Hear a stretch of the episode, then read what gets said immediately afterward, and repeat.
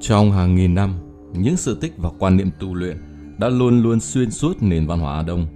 Và vô số câu chuyện tu thành chính quả, thành tiên, thành đạo luôn được lưu truyền và ghi chép lại trong sử sách. Tuy nhiên, thế gian chìm sâu trong mê huyễn. Bất luận lịch sử có triển hiện bao nhiêu thần tích bạch nhật phi thăng, hồng hóa vũ hóa, thần thông đại hiển, thì chỉ sau vài năm, người ta lại sẽ coi nó như một truyền thuyết thần thoại hư vô mà thôi. Nhưng nếu như nó hoàn toàn hư vô huyễn hoặc, thì làm cách nào có thể được truyền thừa qua hàng nghìn năm?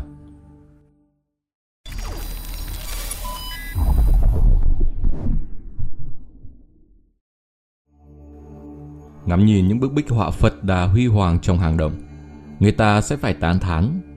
Cổ nhân quả thật là kỳ công. Tự nhiên có thể khắc họa ra bức tượng Phật vĩ đại như thế này.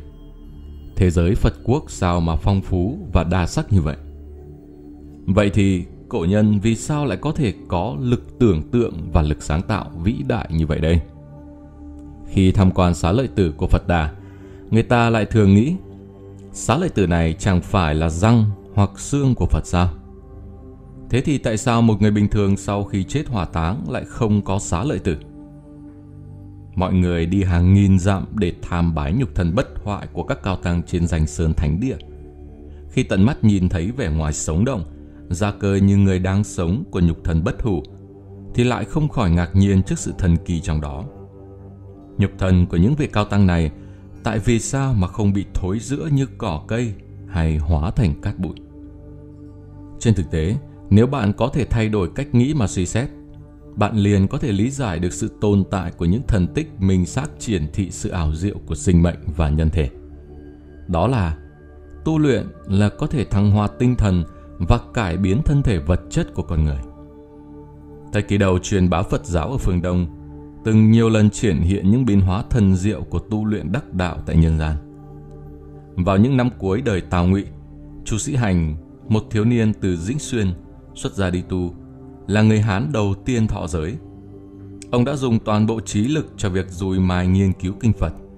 Vì cảm thấy kinh văn được phiên dịch vào thời điểm đó, câu từ rất khó lý giải, nên ông quyết định hành hương về phương Tây để tìm kiếm kinh thư nguyên gốc. Ông đã trải qua gian khổ và mất thời gian 20 năm mới đạt được mục tiêu của mình. Vào thời điểm đó, Chu Sĩ Hành trong hành trình Tây Tiến đã vượt qua sa mạc đến Khô Tan ở Tây Vực, Ấn Độ, đắc được bản kinh tiếng Phạn gốc, tổng cộng 90 trường. Ông chuẩn bị phái đệ tử của mình mang kinh thư trở về Lạc Dương. Trước khi xuất phát, các tăng chúng tu theo tiểu thừa Phật giáo ở Khô Tan đã tấu thỉnh quốc vương. Tăng nhân nước Hán muốn đảo loạn kinh điển chân chính, nên ra lệnh cấm chỉ. Quốc vương Khô Tan kiên quyết từ chối nghe chu sĩ hành giải thích. Vì vậy, chu sĩ hành thỉnh cầu đốt kinh để chứng minh thành tâm của mình. Quốc vương đồng ý. Ngài hạ lệnh chất một đống củi trước đại điện. Trước khi đốt, chu sĩ hành hướng thượng thiên cầu nguyện. Nếu quả Phật Pháp nên được lưu truyền ở Hán địa đương đại, thì kinh thư kia sẽ không bị lửa thiêu. Nếu không phải như vậy, thì xin tùy kỳ xử trí. Vừa nói dứt lời, thì kinh thư đã bị ném vào trong lửa. Tuy nhiên sau khi ngọn lửa tắt, bộ kinh Phật một chữ cũng không mất, hoàn hảo như lúc ban đầu. Mọi người tức khắc biết rằng đây là một thần tích triển hiện, rằng thần Phật đã ứng thuận cho Phật giáo truyền đến phương Đông. Vì vậy, Chu Sĩ Hành mới được quốc vương cho phép mang kinh thư trở về trung thổ. Các đệ tử mang kinh Phật trở về Lạc Dương, nhưng Chu Sĩ Hành không đi mà lưu lại. Ông mất ở Tây Vực năm 80 tuổi. Sau khi Chu Sĩ Hành tạ thế, mọi người đã hỏa táng di thể của ông. Nhưng sau khi nhiên liệu đã cháy hết, di thể của Chu Sĩ Hành vẫn hoàn hảo nguyên vẹn không bị tổn hại.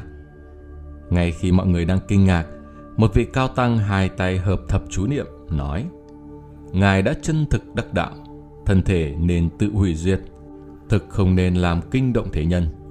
Lập tức, xương cốt của Chu Sĩ Hành vỡ vụn để đáp lại. Chuyện này đã nhanh chóng truyền tới Trung Nguyên. Đây chính là điển cố về thân kim cường bất hoại. Nó chỉ ra rằng hiện tượng khi chết mà thân thể vẫn còn nguyên vẹn là một hiện thân của ý chí người tu luyện đắc đạo. Chu Sĩ Hành đã thị hiện thần tích về nhục thân kim cương bất hoại của mình. Nhưng sau khi nghe chú niệm của Cao Tăng đã đồng ý khiến người ta thán phục sự thân kỳ của tu luyện cũng như sự từ bi của người đắc đạo. Truyền kỳ về tôn quyền và xá lợi tử Trong thời kỳ Tam Quốc, Phật giáo cũng bắt đầu trở nên thịnh hành ở khu vực phía Nam Giang Đông. Điều này bắt nguồn từ cuộc tương ngộ giữa Tôn Quyền và tăng nhân Khương Tăng Hội của Thiên Trúc. Đó là vào năm Ngô Đại Đế Tôn Quyền Xích Ô thứ 10, tức năm 247 sau công nguyên. Khương Tăng Hội lên kế hoạch chấn hưng Phật giáo ở Giang Đông. Ông xây dựng phòng xá ở nơi cỏ mọc um tùm, tại bên đường lớn mà cúng tượng Phật. Khi đó, nước ngô cảm thấy rất lạ vì lần đầu tiên nhìn thấy dạng thức phục trang của hòa thượng. Cảm thấy rất kỳ quái, lại không hiểu nghĩa lý của Phật giáo, nên càng nghi ngờ ông là quái nhân. Tôn Quyền hỏi, quá khứ Hán Minh Đế trong mộng đã nhìn thấy thần minh, tự xưng là Phật. Sự việc được nói trong tấu trình, có thể nào là di phúng của Hán Minh Đế không? Sau đó, ông tức khắc triệu tập Khương Tăng Hội và hỏi ông Phật giáo là gì, có linh nghiệm gì. Khương Tăng Hội nói, Như Lai Phật tạ thế, không cảm giác đã hơn ngàn năm có dư.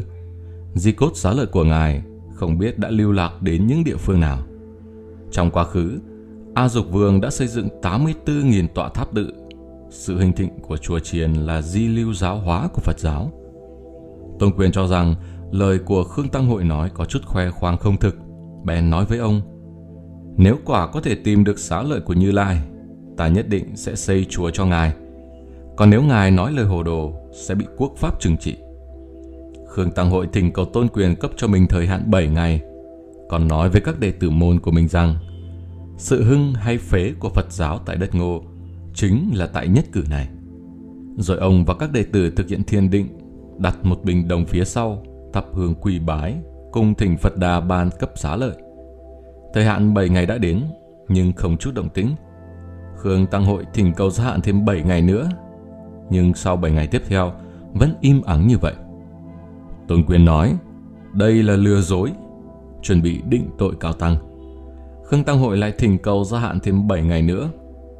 Kỳ lạ là Tôn Quyền một lần nữa phá lệ và đáp ứng yêu cầu này của ông.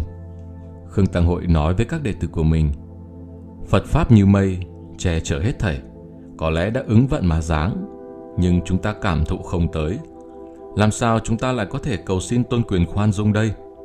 Ta lấy cái chết để cầu, nếu lại không có xá lợi, ta nguyện lấy mạng trả giá. Đến chiều tối hạn 7 ngày lần thứ ba vẫn không thấy gì xuất hiện. Các đệ tử đều cảm thấy kinh hoàng sợ hãi. Sư đệ môn tiếp tục quy bái cầu nguyện. Đến canh thứ năm, chợt nghe trong bình có âm thanh len keng. Khương Tăng Hội bước tới xem.